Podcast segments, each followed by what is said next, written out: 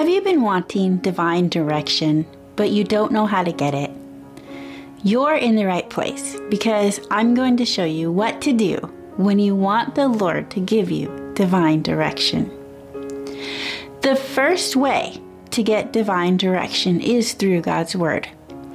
When you read the Word of God and a verse sticks out to you, that can be the Holy Spirit speaking to you through that verse. So think about that verse. How does it apply to you, to your life? How does it apply to decisions that you need to make? What does this verse speak to your heart? Ask the Holy Spirit to make that verse real to you. You can also pray this verse back to God and ask Him to help you in the area that this verse is speaking to you about.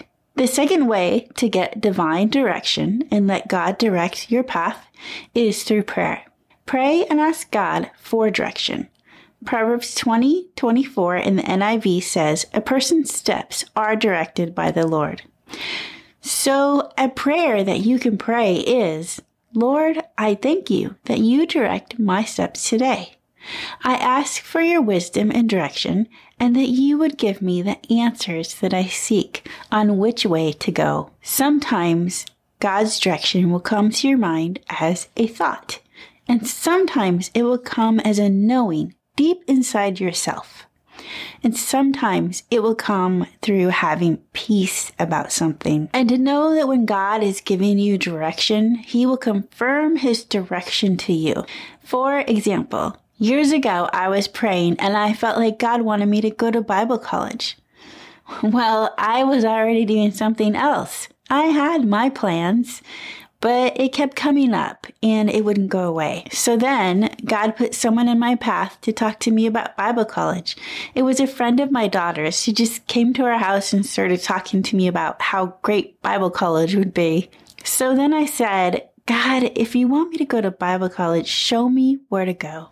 And in the next few days, I ended up seeing a Bible college right by my house that I had no idea was there.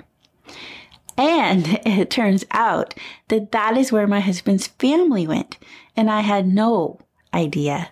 John 10:27 in the NIV says, "My sheep listen to my voice. I know them and they follow me." The more time that you spend with God and his word and in prayer, the more you will get to know him and the easier it will be to know his voice. Know that God's direction will always line up with his word. When you feel you've gotten direction from God, Ask yourself if the direction you are hearing lines up with the Word of God, because His direction will always line up and be in alignment with His Word. And if you get caught up in the wanting direction before you move on anything, that can be a way for you to not move at all, especially if you feel you heard Him but you're just not quite sure. Sometimes, as we take a small step of faith in the direction we feel we're supposed to go, God will meet us there or he'll put us in a different direction.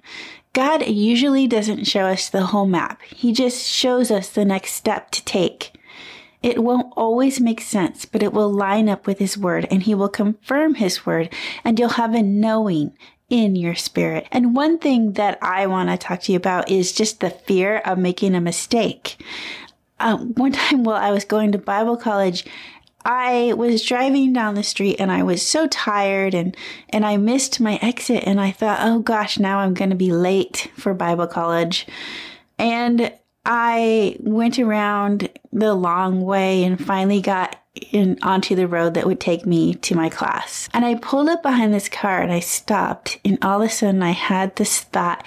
It said, if you make a mistake, I'll make sure you get back on the right path. Sometimes we're so afraid of making a mistake that we don't move. So if we take that small step and trust God to meet us there, that He will show us the way to go. And one thing I want to say about God confirming His word to you, one thing that they taught at Bible college was um, there were no parking lot words. That meant that any words that you had for someone had to be said in front of other people um, because that's just a way that is, is safe. If someone comes to you and said, God said that we're supposed to be married, but God hasn't told you that you're supposed to marry that person, uh, yeah, I might, I might question that word. I might question that confirmation. Anything that God is confirming to you, He will have already put on your heart. He will have already spoken to you. So those are just a few ways that you can put yourself in a position of seeking God for divine direction. And if you would like to learn more about me and my Bible studies, you can find out more at carolynsbooks.com. Thank you for listening to Abide in Jesus.